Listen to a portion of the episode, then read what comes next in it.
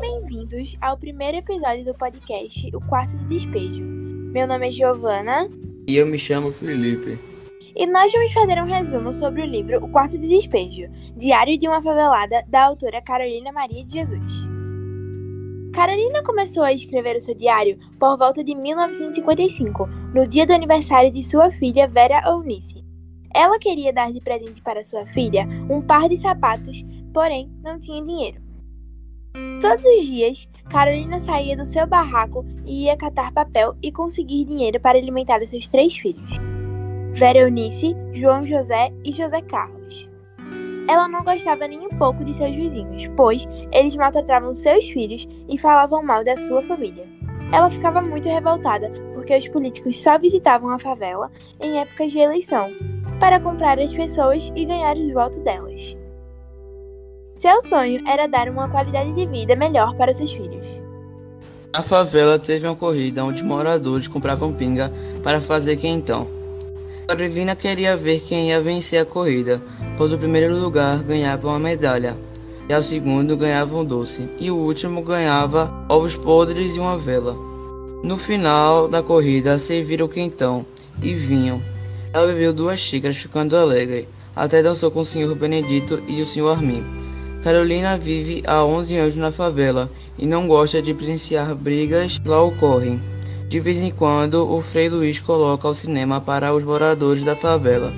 Carolina era valente.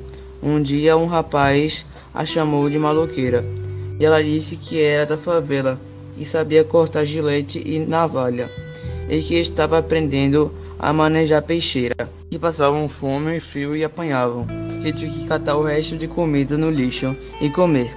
Ela desistiu de interná-lo. Vira e mexe, Carolina fica doente, e o povo da favela, mesmo sabendo, não ajuda.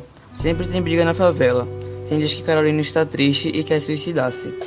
Que é muito triste ver os filhos com fome e não ter que comer. Está cansada da vida que leva. Um deputado foi na favela, mas Carolina não gosta de político, pois eles não ajudam os favelados a favela ao quarto de despejo. Teve eleições e Carolina só ficou feliz porque, graças às eleições, tinha muito papel para cadar nas ruas. Carolina, conversando com seu Toninho, diz que as editoras no Brasil não imprimem o que ela escreve, porque é pobre e não tem dinheiro para pagar, que vai enviar seus livros para os Estados Unidos.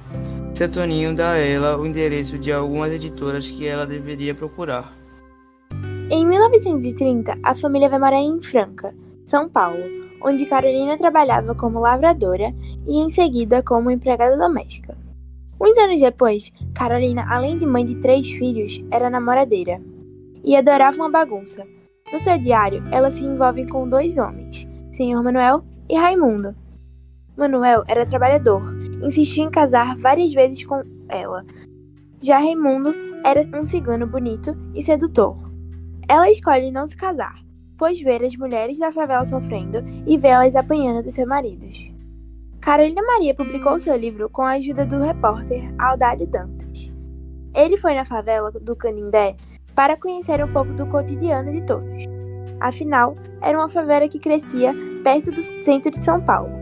E Carolina, com mais de 20 cadernos em sua mão, encantou Aldalho e publicou trechos na edição de 9 de maio de 1958 na Folha da Noite. Obrigado por terem escutado esse episódio até o final, e o segundo já está disponível. É só arrastar para o lado e você vai descobrir as opiniões dos nossos colegas sobre a obra.